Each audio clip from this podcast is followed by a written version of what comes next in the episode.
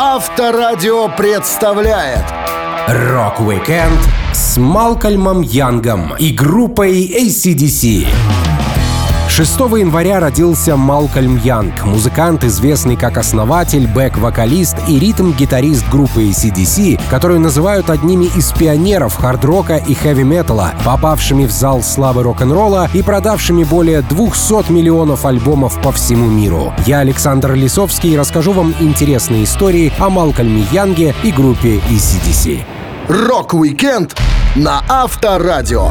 Для детей старше 16 лет. В семье Янгов было столько братьев, сколько участников во всей команде AC/DC. Причем парни играли на разных инструментах, а некоторые оказались довольно успешными музыкантами. Пятеро мальчиков с большой разницей в возрасте были воспитаны Маргарет и Уильямом Янгами. Что интересно, еще до свадьбы будущие папа и мама Янгов были однофамильцами, так что менять девичью фамилию девушке не пришлось. Она была домохозяйкой, а вот отец крутился как мог. Сначала Уильям работал колесником на канатном заводе, а затем оператором станков на предприятии по производству асбеста и цемента. В 1940 году он поступил на службу в Королевские ВВС и служил во время Второй мировой войны механиком летного двигателя. После войны был дворником, затем почтальоном. Малкольм Янг рассказывал. Мой папа подрабатывал чернорабочим, у него не было квалификации, и он старался заработать как мог. Некоторое время он вкалывал на заводе, позже разносил газеты. Он не был профессиональным музыкантом и не владел гитарой, зато папа танцевал чечетку и отлично играл на ложках — у него было хорошее чувство ритма. Мама управляла всеми домашними делами. Поскольку папа никогда не отказывался от работы, пока мы еще жили в Глазго, один викарий предложил ему дело. Он попросил для нужд церкви оклеить пару комнат обоями. Батя в надежде подхалтурить провел все выходные за работой. Сам купил и поклеил обои, а в итоге этот викарий говорит «Да благословит вас Бог». И все, он не заплатил отцу ни пенни. Так что члены нашей семьи не были религиозны. Во всяком случае, к официальной церкви относились холодно и равнодушно. Мы все росли вполне простыми парнями, нормальными детьми, без каких-либо странностей. Капризы природы заставили семью Янгов переехать очень далеко от дома, из Шотландии в Австралию. Так называемые «большие морозы» 63 -го года были одной из самых суровых зим за всю историю наблюдений в Шотландии. Глубина снега составляла до двух с половиной метров.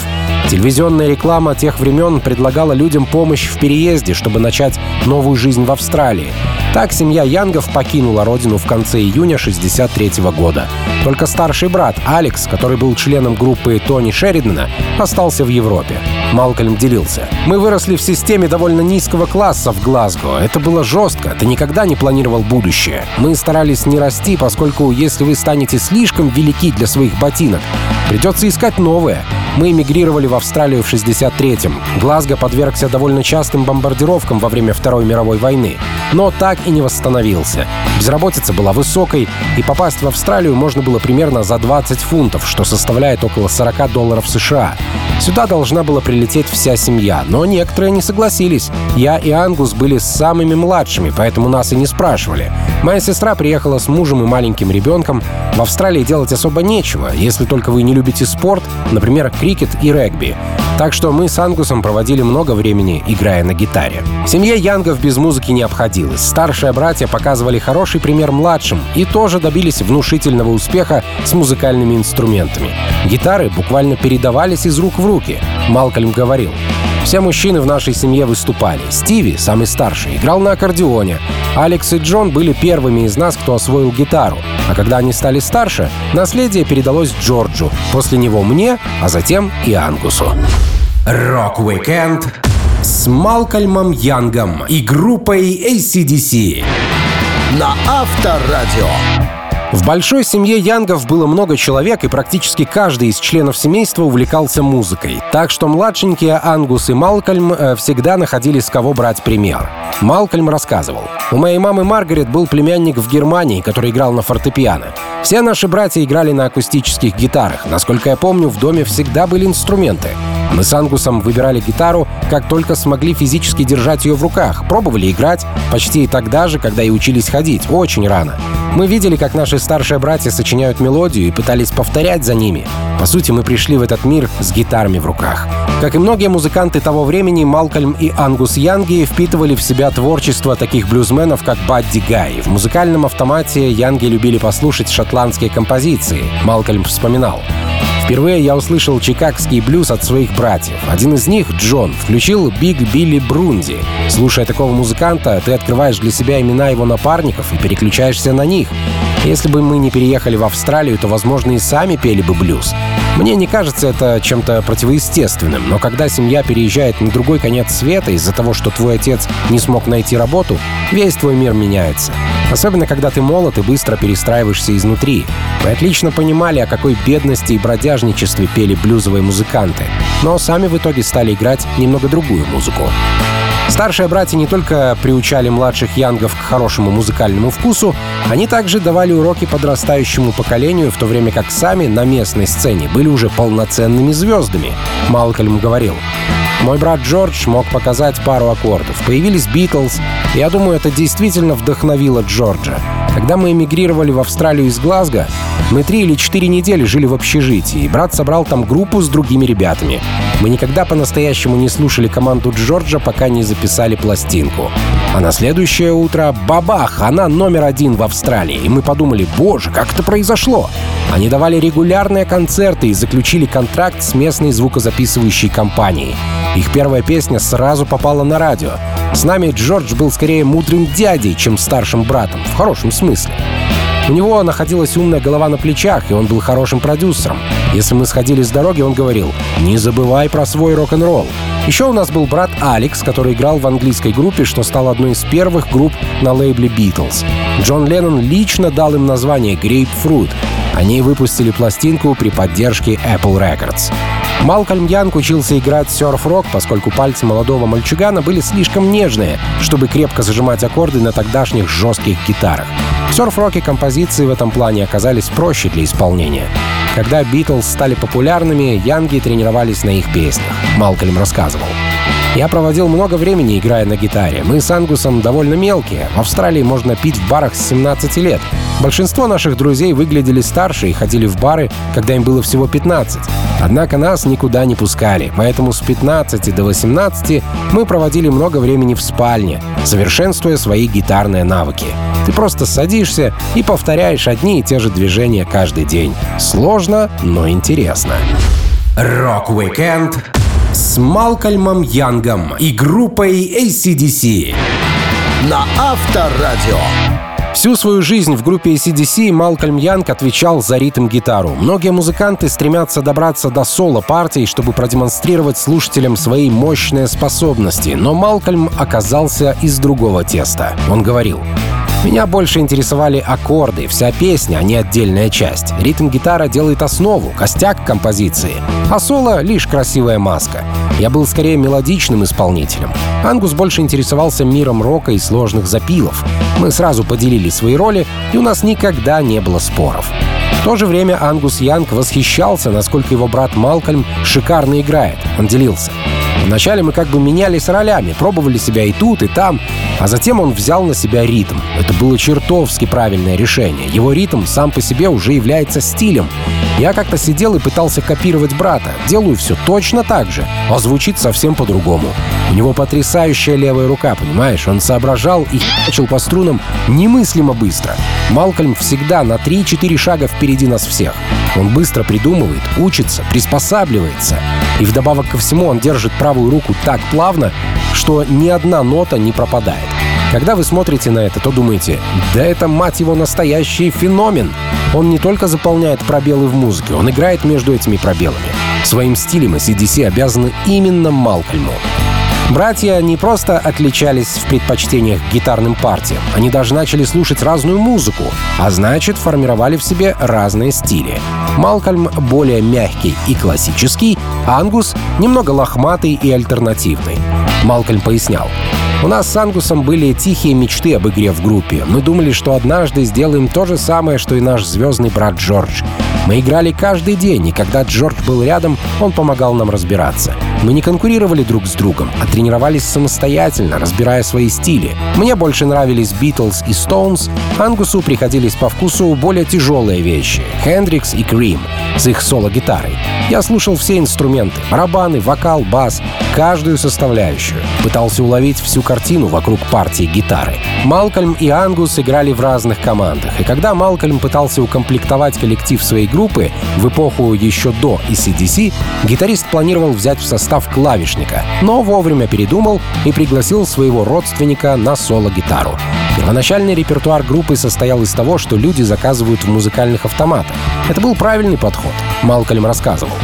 Все группы исполняли музыку эпохи хиппи, похмельные вещи, не для танцев, мягко говоря. Но мы прекрасно поняли, что к чему. С самого первого выступления, с самой первой песни, которую мы исполнили, мы покорили публику. Секрет прост. Играй Jumping Jack Flash группы Rolling Stones, немного поджимуй, исполни Little Ричарда, Great Balls of Fire и еще пару треков из хит-парада. Вещи, которые мы хорошо знали. Музыканты делали свою работу, люди танцевали. Чем больше они танцуют, тем больше они пьют. Все были очень счастливы. Везде, где мы играли, нам поступали предложения. Группа работала и зарабатывала. Мы быстро продвигались вверх. В то время парни не парились о том, чего нужно достичь и по какому пути идти. Это было типа «О, еще один концерт! Отлично, мы в деле!» Рок-викенд с Малкольмом Янгом и группой AC/DC. На Авторадио. Хорошей тренировкой для работы в шоу-бизнесе Малкольму Янгу стала его первая серьезная группа Velvet Underground. Музыканты не имели ничего общего, кроме названия с коллективом Лу Рида, и выступали с каверами, создавая мощнейшее шоу. Чтобы вы понимали масштабы безумства, вокалист команды любил облить себя бензином и поджечь. Австралийская группа Velvet Underground впервые собралась в 1967 году. Басист говорил, Коллектив наш образовался в Ньюкасле. Ко мне в гости пришли несколько музыкантов, чтобы предложить работу. Не знаю, как они меня нашли, ведь я тогда играл в малоизвестной группе The Trend. Первая репетиция прошла в городском актовом зале. Это я запомнил надолго. Оказалось, что накануне вечером там была вечеринка, и теперь наш фронтмен Стив делал свои оригинальные танцевальные движения на осколках разбитых пивных бутылок. Первое впечатление было «Вау, это чертовски отличается от того, что сейчас происходит на музыкальной сцене в городе». Стив был президентом фан-клуба Rolling Stones в Квинсленде. Его поведение было похоже на поведение Джаггера, но с индивидуальной переработкой. Конечно, мы взяли в репертуар несколько песен Stones, но помимо них у нас в сет-листе встречались композиции Small Faces, Хендрикса, Steppenwolf, The Who, The Doors, ну и тому подобных. Если более известные в наше время Velvet Underground взяли свое название из книги Майкла Лея о свингерах, стриптизершах, мазохистах и проститутках, то австралийская команда, скорее всего, увидела это словосочетание в музыкальном журнале и просто решила позаимствовать заголовок, полагая, что группа Лурида долго не продержится. Малкольм Янг попал уже во второй состав Velvet Underground. Он не видел, как первый вокалист полыхал синим пламенем, а бас-гитарист видел. Он вспоминал. Этот трюк с огнем обычно исполнял Джимми Хендрикс, а Стив решил повторить его по-своему. У него была очень толстая кожаная куртка-бомбер из комиссионного магазина. Он налил на рукава жидкость для зажигалок и поджигал себя, в то время как за усилителями начинали шипеть самодельные дымовые шашки. В 1971 году вокалист Стив Филлипсон бросил группу. Остальные участники начали искать нового фронтмена и заодно второго гитариста. Они пригласили на эти вакансии двух относительно неизвестных на тот момент музыкантов. Энди Имлах стал вокалистом, а Малкольм Янг помогал с ритм-гитарой. Еще до того, как присоединиться к Velvet Underground, Малкольм играл в Beelzebub Blues, что также знали под именем Ruger Band. После этого приглашение в Velvet Underground живое выступление команды дополнилось оригинальными песнями, но по-прежнему состояло в основном из кавер-мелодий Stones и T-Rex. Примерно в 1972 году Velvet Underground начали давать концерты, на которых они играли свой собственный сет. Чуть позже команда познакомилась с более известным певцом Тедом Малри и навсегда осталась с ним, сменив имя на Тед Малри Гэнг. Так австралийского Velvet Underground больше не существовало. Но на тот момент Малкольм успел уйти из группы, а в нее попал будущий вокалист CDC Дэйв Эванс. Он делился. Я присоединился к группе под названием Velvet Underground. В то время это была одна из лучших групп Сиднея. Они искали певца, я случайно попал к ним на прослушивание и получил работу. Пацаны говорили о только что ушедшем бывшем участнике, гитаристе по имени Малкольме Янге, который являлся младшим братом знаменитого Джорджа Янга из The Easy Beats. Я хорошо запомнил эту фамилию, так что когда Малкольм мне позвонил с приглашением в ACDC, я прекрасно понимал, с кем говорю по телефону. Рок-викенд с Малкольмом Янгом и группой AC/DC на Авторадио. Переняв гитарное знание у старших братьев-музыкантов и получив предварительный опыт выступления перед публикой в небольших коллективах, Малкольм Янг был готов к тому, чтобы создать свою собственную команду. Не столько для успешной карьеры, сколько для подработки, развлечений и во славу рок-н-ролла. Он рассказывал. Мы вроде как с самого начала решили, что это будет рок-н-ролльная группа. Мы будем играть рок-н-ролл в чистом виде и не пойдем на компромиссы. Я все еще играл и на гитаре, и на пианино, чтобы передать атмосферу песен Литл Ричарда, которые мы исполняли поначалу. А потом ритм решили поддерживать исключительно гитарой, без клавиш. Я слушал песню и говорил, «О, круто, мне нравится эта партия пианино». А затем перекладывал ее на струнный инструмент, и получалось довольно мощно. Нам было абсолютно понятно, что нужно делать. Ты не думаешь о рок-н-ролле, а просто его играешь. Если вокалист Бон Скотт пришел в группу ACDC не с самого начала, то костюм Ангуса Янга оказался элементом сценического шоу практически с первых месяцев формирования команды. Малкольм говорил, что их группа всегда готовила интересное выступление, давала публике то, что народ хотел увидеть. Он делился. У нас были хорошие отношения с клубами. Им нравились шумные, безумные, скандальные австралийцы. Это заводило Ангуса, и у него на выступлениях просто сносило крышу. К концу вечера все были в восторге. Раньше мы ходили в клубы и смотрели, что происходит, и ни один из музыкантов не играл песни, которые заводили бы людей и заставляли танцевать. Народ плясал под пластинки, звучащие между группами. Мы подумали, что будем играть то, чего требует публика, и не прогадали. Помимо обучения гитарным премудростям, старший брат Джордж Янг давал Малкольму и Ангусу советы по поведению на сцене. Он утверждал, что публика не будет смотреть на спокойно стоящего гитариста, даже если этот парень очень хорошо играет. После этого Малкольм начал немного перемещаться по сцене, Ангус и вовсе устроил танцы. Мел вспоминал.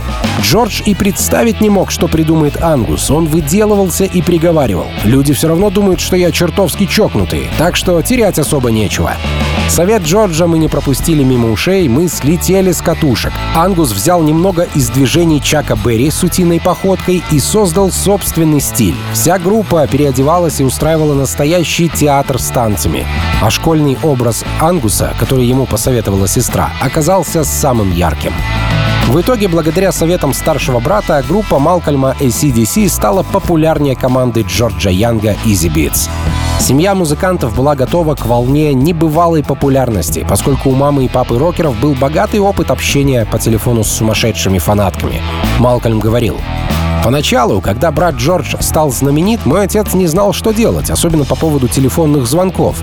Мы приехали на новое для нас место из Глазго, где ранее у нас никогда не было телефона. Теперь телефон приходилось отключать. Папа пытался игнорировать звонки, но моя мать относилась к этому очень серьезно. Девушки говорили, я покончу с собой, если не смогу встретиться с Джорджем. А мама такая, нет-нет, не делай ничего опрометчивого. Наконец, моему отцу это надоело, поэтому однажды, когда моя мама разговаривала с очередной чокнутой, он тихо подошел с ножницами и щелк перерезал телефонный шнур. Папа сказал «Все, задолбали». Рок-викенд с Малкольмом Янгом и группой AC/DC на Авторадио. Первый концерт группы ACDC состоялся в канун Нового года. 31 декабря 73-го команда вошла в клуб Checkers в австралийском Сиднее, а вышла уже в 74 году. Конечно, только что собравшиеся музыканты не были хедлайнерами, но в то же время они круто провели время, выступая с такими звездами, как Сэмми Дэвис-младший, Дайн Уорвик, э, Ширли Бесси и Лайзи Минелли. Эйсиков даже не написали на афише, хотя, возможно, это была их вина, поскольку с названием музыканты определились довольно поздно. Первый вокалист Дэйв Эванс рассказывал. Наш менеджер сказал нам, что хорошо бы придумать имя, так как нам предстояло выступление в знаменитом ночном клубе Checkers. Мы перебрасывались вариантами, и никто не мог согласиться с чьим-либо предложением. На следующей репетиции мы решили поместить в шапку по три названия и просто вытянуть одну из бумажек. Но тут сестричка Малкольма предложила имя группе, которое она постоянно видела на боковой стороне швейной машинки — CDC. Это аббревиатура от переменный ток, постоянный ток. И такую штуку печатали на всех электроприборах. Мы подумали, что это отличное название, потому что каждый раз, когда кто-то смотрит на бытовую технику, думает о нас. В интернете есть полный сет-лист песен, которые исполнили CDC на своем первом шоу. На тот момент у них не было оригинальных композиций, так что парни спели несколько каверов на Rolling Stones и Чака Берри. Но в какой-то момент, по словам Дэйва, прямо во время концерта он сочинил песню, пока Малкольм играл мелодию. Эванс говорил, чтобы прикрыть перерывы, мы должны были много играть, поэтому Малкольм с ребятами джимовали, а я прямо на ходу придумывал стихи. Я назвал эту песню Sunset Strip, как известный район в Голливуде. Там были строчки типа «У меня есть такая хорошая девушка, я так рад, что она мне попалась и гуляет со мной. Когда я гуляю со своей сладенькой штучкой, то ничего плохого просто не может произойти. Мы идем вместе по Sunset Strip». По словам Дэйва Эванса, эта песня сохранилась для истории. Но на шоу также появился и другой трек ACDC «Can I Six Next to You, Girl?». Клуб, посетители которого были первыми зрителями живого шоу Малкольма Янга и его команды, вмещал максимум 550 человек. Эту халтурку музыкантам подкинул Колин Бёрджес, который первые пару месяцев играл на барабанах в ACDC. Он сотрудничал со многими командами, поэтому был своим парнем в австралийском роке. Плюса в группе добавлял факт, что в команде есть целых два брата уже известного музыканта Джорджа Янга, от которого все просто балдели. В состав команды в тот вечер входили Дэйв Эванс на вокале, Ангус и Малкольм Янги на гитарах, Ларри Ван Крит на басу и Колин Бёрджес на барабанах. Дэйв Эванс пояснял, Люди были в восторге от нас. Барабанщиком был Колин Бёрджес, благодаря которому нас вписали на это шоу. Сложно было попасть в клуб в новогоднюю ночь, но знакомства многое решают. Колин халтурил в известной команде Masters Apprentices, и они знали, что мы не подведем. Малкольм Янг с группой отыграли два коротких сета. Один примерно в 23.30, а второй уже в новом году. Именно второй сет стал рождением первых авторских песен из CDC. Эванс вспоминал. Малкольм дал нам команду. Так, чуваки, нам не хватает 6-7 песен, так что придумайте несколько произвольных названий, и мы будем хаотично напевать их по ходу дела. И хоть песня «Can I Sit Next to You Girl» стала чем-то вроде визитки первого вокалиста ACDC, ее куда лучше перепел Бон Скотт, который был в группе не с самого начала, но оказался наиболее ярким фронтменом. Рок-викенд с Малкольмом Янгом и группой AC/DC на Авторадио. С дебютными альбомами у группы AC/DC получилась полная неразбериха. Австралийские и мировые релизы отличались датами и обложками, пересекались с треками, и в итоге первый европейский и мировой альбом High Voltage для австралийцев скорее являлся сборником песен из австралийских изданий High Voltage и T.N.T.. Таким образом, первым локальным австралийским альбомом стал High Voltage февраля 75-го, вторым локальным — TNT, вышедший в декабре того же года, и только потом появился мировой High Voltage в мае 76-го. Вокалистом в группе уже был Бон Скотт, бывший водитель и опытный музыкант, который сменил у микрофона Дэйва Эванса. Малкольм Янг говорил, Бон, по сути, взял на себя ответственность за всю нашу группу. Он оказался старше и давно играл в другой группе. Скотт был человеком опытным. Мы написали одну или две песни, и он посоветовал нам продолжать. Он говорил, «У меня есть представление о том, что это будет, так что давайте работать». Мы уже написали несколько треков до его появления, но когда он пришел, музыка полилась рекой. Бон подтолкнул нас намного дальше. Первый певец, Дэйв Эванс, был такой себе артист. Люди аплодировали группе только тогда, когда он уходил со сцены, и мы могли поджимовать без фронтмена. Продюсерами альбома High Voltage стали музыканты опытной известной группы Easy Beats Гарри Ванда и Джорджа Янга, который по совместительству был братом Малкольма и Ангуса. Малкольм рассказывал, как проходили сессии записи. Когда мы собрались вместе с Вандой и Джорджем, они спросили, что у вас есть? Думаю, у нас нашлось около пяти песен. Композиции все еще были черновиками. Мы создавали их для концерта, а не для пластинки. С ними еще нужно было разобраться, кое-чего добавить и так далее. Если честно, у нас не оставалось времени думать. Мы отыгрывали концерт и шли в студию на два часа после шоу. Записывали мелодию, а потом отдыхали. Работали немного сумбурно и все делали как-то неосознанно. Но когда нам врубили итоговый вариант, мы такие «Черт подери, а получилось-то неплохо!» В условиях постоянной спешки музыканты быстро распределили роли в написании композиций. Малкольм придумывал гитарную основу, перекидывал ее Ангусу, который был спецом в заголовках. Так, например, появилась песня TNT. Бон Скотт принес некоторые свои уже почти готовые вещи, такие как «She's Got Balls», а его бывшей жене Ирен. Помимо этого, в треке «It's a long way to the top» «If you wanna rock and roll» вокалиста припахали играть на волынке, которой он отродясь не пользовался. Малкольм говорил, когда пришла очередь трека «It's a long way to the top», Джордж сказал, «Может быть, возьмем для этого волынку? Потому что аккорды, которые были в песне, просто звенели. Понимаете, в композиции есть открытые аккорды G, и когда две гитары ударяют по этой струне, создается такое ощущение, будто звучит волынка. Поэтому Джордж предложил, почему бы нам не попробовать сыграть соло на настоящей волынке, как бы ответив гитарному дребезжанию. На самом деле Бон не умел играть на волынке. Он выступал на барабанах в оркестре волынок и только со стороны наблюдал, как это делают. Но партия вроде как не была сложной, так что он справился. В большинстве изданий международного альбома есть версия «It's a long way to the top», которая короче оригинальной песни на 9 секунд. Так произошло из-за урезания последнего припева. High Voltage оказался альбомом, что оценили лишь со временем. Его достойно встретили поначалу, но шумиха вокруг пластинки поднялась значительно позже. Rock-Weekend с Малкольмом Янгом и группой AC/DC. На Авторадио. Австралийский музыкальный рынок довольно сильно отличался от европейского и мирового, поэтому группа AC/DC, став известной в кругах Зеленого континента, должна была расширять географию популярности, для чего музыканты решили поехать в Великобританию. Малкольм Янг пояснял. Мы решили прорываться на европейский рынок. Большой план заключался в том, чтобы проникнуть в Штаты, но тогдашний менеджер сказал, что лучше всего сыграть в нескольких клубах и пабах Лондона, сделать там имя, а затем уже попробовать себя в Нью-Йорке. Сказано, сделано. В течение двух или трех месяцев нашего пребывания в Лондоне слухи об ACDC распространились. Это не заняло много времени. Так что к 1976 году Европа уже знала о нашей группе. Оставалась последняя и очень важная задача — занять свое место на американском рынке, где слушатели уже хорошо избалованы местными командами, и конкурентов у эйсиков было очень много. В продвижении на новой земле команде помог Стивен Тайлер из Aerosmith. Когда в 2003 году ACDC собирались ввести в зал славы рок-н-ролла, у них не было на примете лучшего человека, чем Тайлер, который, как оказалось, существенно поспособствовал развитию команды Янгов. В интервью Billboard Малкольм Янг вспоминал. Мы попросили Стива проводить нас в зал славы, потому что хорошо помнили о том случае, когда впервые приехали в Штаты и практически никого там не знали. В то время мы давали небольшие клубные концерты, заявить о себе было тяжело. Много хороших групп вокруг.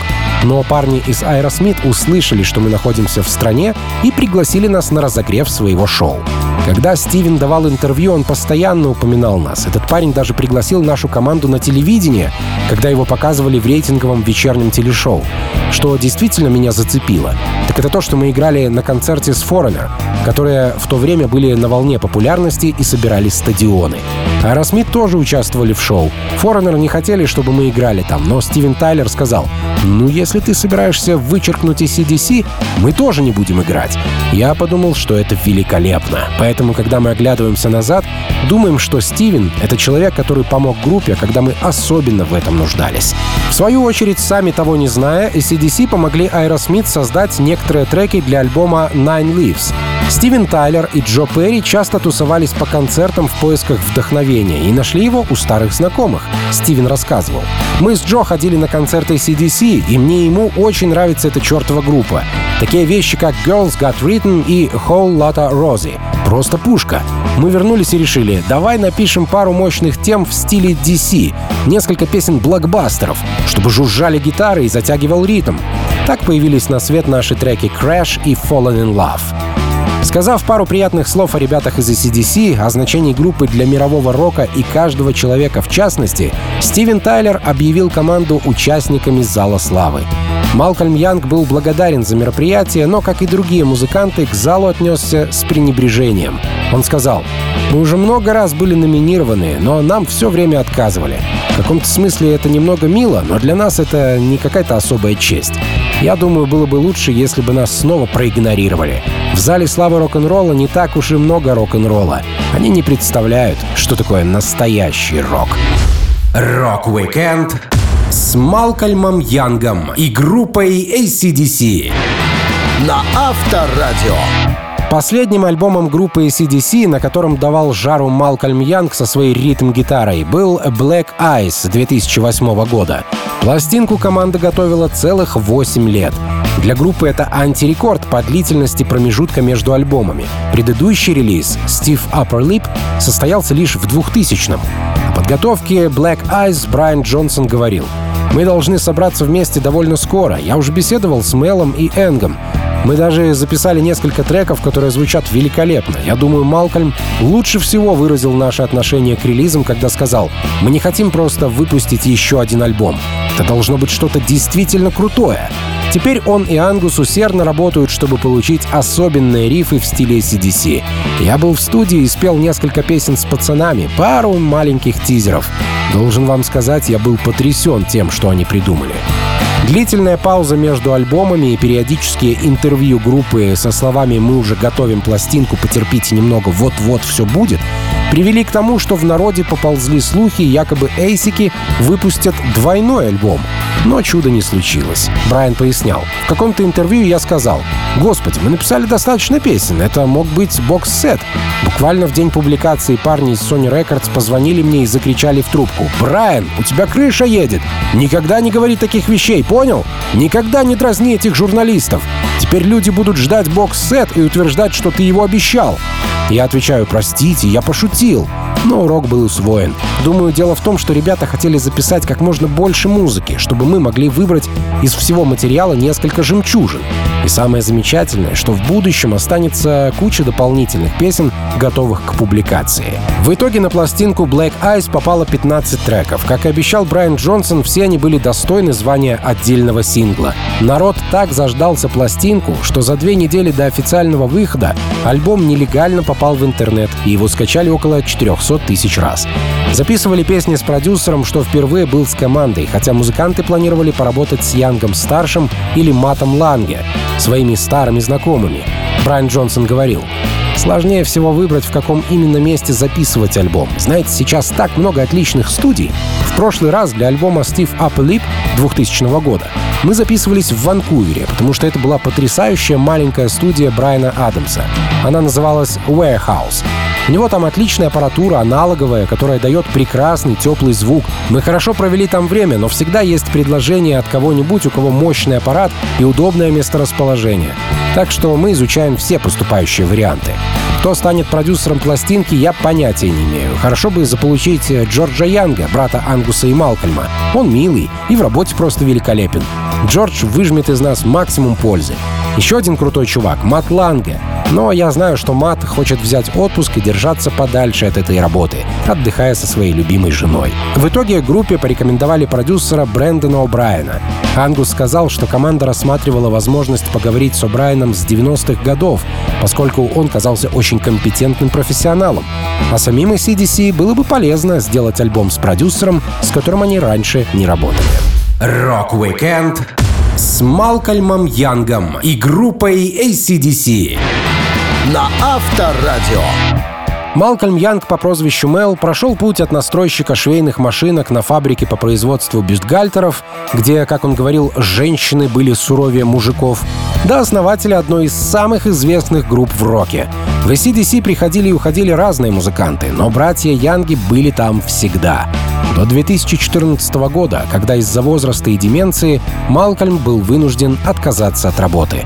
Он никогда не был в центре внимания прессы, редко давал интервью, но теперь даже перестал общаться с коллегами. Вокалист Брайан Джонсон вспоминал, как ему во время его пребывания на больничном отказали во встрече с Малкольмом. Музыкант делился. В октябре 2015 года я лежал в больнице Сиднея во время операции, связанной с проблемами со слухом. Медсестра сказала, что Мел находится в палате по соседству, буквально в нескольких ярдах от моих больничных апартаментов.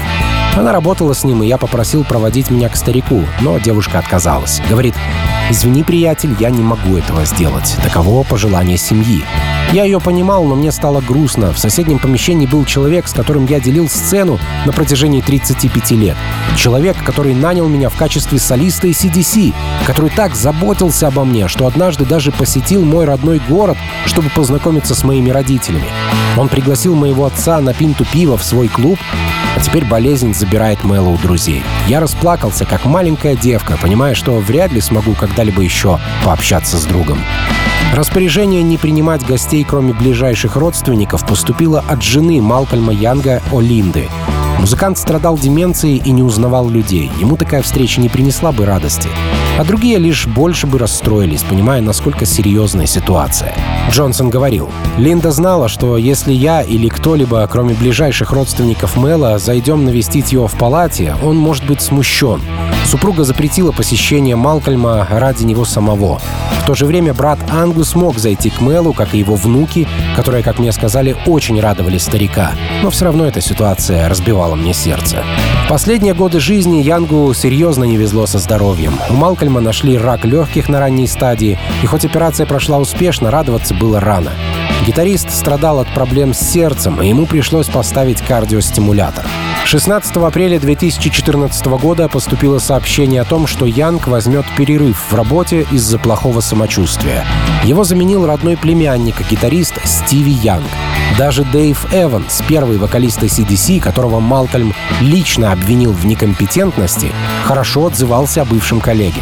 Он говорил, Драйвом в группе всегда был Малкольм. Я помню Мэла, когда впервые его встретил. Он был мощнейшей движущей силой. Внешне крошечный маленький парень, 160 сантиметров ростом. Но черт возьми, у него было большое сердце. Он был очень крутым. Малкольма не стало 18 ноября 2017 года. Собравшиеся проводить в последний путь певца его друзья и коллеги по группе решили не бросать дело Янга. Брайан Джонсон говорил, Звукорежиссер ACDC Пол Бутроид, известный тем, что напрямую высказывает свое мнение, на прощании прошептал Эх, ребята, когда группа еще снова так соберется? Вскоре после этого мне позвонили из офиса и говорят, Ангус хотел бы знать, будет ли вам интересно создать новый альбом. «Да», — ответил я, — «мне бы чертовски хотелось». Следующим летом мы поехали в Ванкувер, чтобы записать Power Up и продолжить наследие Мэла. Rock-Weekend с Малкольмом Янгом и группой AC/DC. На Авторадио.